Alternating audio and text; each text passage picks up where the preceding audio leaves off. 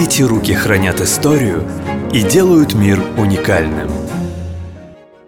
Популяризировать ручной труд и продвигать ремесленную тему. Такую задачу поставил перед собой томский мастер Евгений Добротворский. Он делает мебель из железа и дерева в стиле лофт для магазинов, кафе, музеев, шоурумов. Берется и за частные заказы. Под мастерскую оборудовал гараж на берегу Ушайки. Начинал я, э, можно сказать, что один. Сейчас как бы есть сотрудник, который помогает. Потому что у нас, в принципе, ну, мастерская, она не такого масштаба, не промышленно-конвейерного, а больше штучные товары. То есть к нам обращаются, говорят, мы хотим что-то такое, мы там прорабатываем и делаем штучные вещи, поэтому это на уровне э, мастерской. Есть помощник, потому что многие вещи там просто один не унесешь, там не, не, не повернешь и так далее. Давным-давно Евгений с товарищем поняли, что для мужчин в городе не хватает каких-либо мастер-классов решили восполнить пробел. Вот что из этого получилось. Идея была такая, что мы с товарищем общались про мастер-классы и поняли, что для девушек очень много в городе мастер-классов. Можно там и рисовать, и лепить, и все что угодно. А для парней мало. Ну, я даже не то, что мало, я прикинул, ну, какие мастер-классы есть для парней, и ничего не, не вспомнил. И в итоге пришла идея сделать мастер-класс, на котором люди могут прийти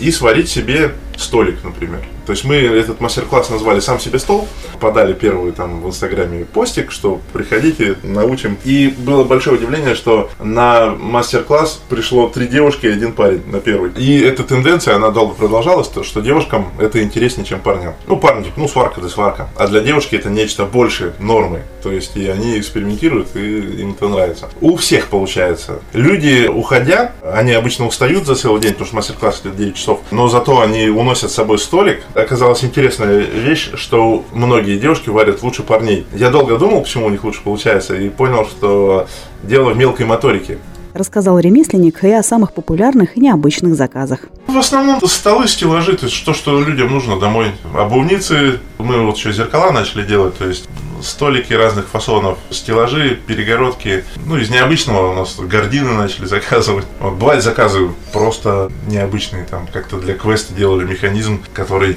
нужно, ну, допустим, там часы, и вот нужно было к ним подойти в нужный момент, там, повернуть, подтянуть, ну, типа кода, но на часах такие механизмы тоже делали. Есть заказы, когда что-то типа художественное. Ну, самое необычное делали, по-моему, велопарковку для музея краеведческого в кулайском стиле. Это было самое необычное, наверное, из изделий. Кстати, одной сваркой творческие возможности нашего сегодняшнего героя не ограничены. Так вообще, касательно, если даже не сварки, то есть мы, говорится, люди творческие и можем много что делать, но получается такая ситуация, что ты для себя вроде тебе не нужно и некуда ставить там, а так-то мы можем делать даже и скульптуры, инсталляции, арт-объекты, то есть чисто технически как бы можем за многое взяться, просто получается, чтобы людям показать, нужно портфолио какое-то набрать, mm-hmm. а у нас получается, что возможность есть, а народ не знает, а так-то мы можем даже скульптуры делать. Евгений так тепло отзывается о своем первом ремесленном опыте, что чувствуется большое сердце мастера и его неравнодушие. Началась еще моя творческая составляющая с того, что в 2014 году я поучаствовал на празднике топора в Зоркальцево. Вот, я сделал тогда скульптуру из бревен в виде сердца. И мне понравилась реакция людей.